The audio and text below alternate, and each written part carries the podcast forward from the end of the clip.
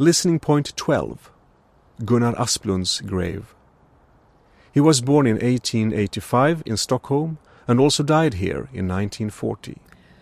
On the path to Gunnar Asplund's grave, you clearly see the large granite cross designed by him.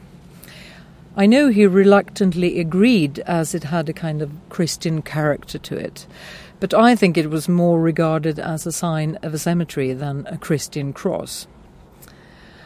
Gunnar Asplund died the 20th of October 1940 and his funeral was held in the Chapel of the Holy Cross and he was also one of the first to be cremated in the new crematorium. His oldest son, Hans Asplund, is buried beside him.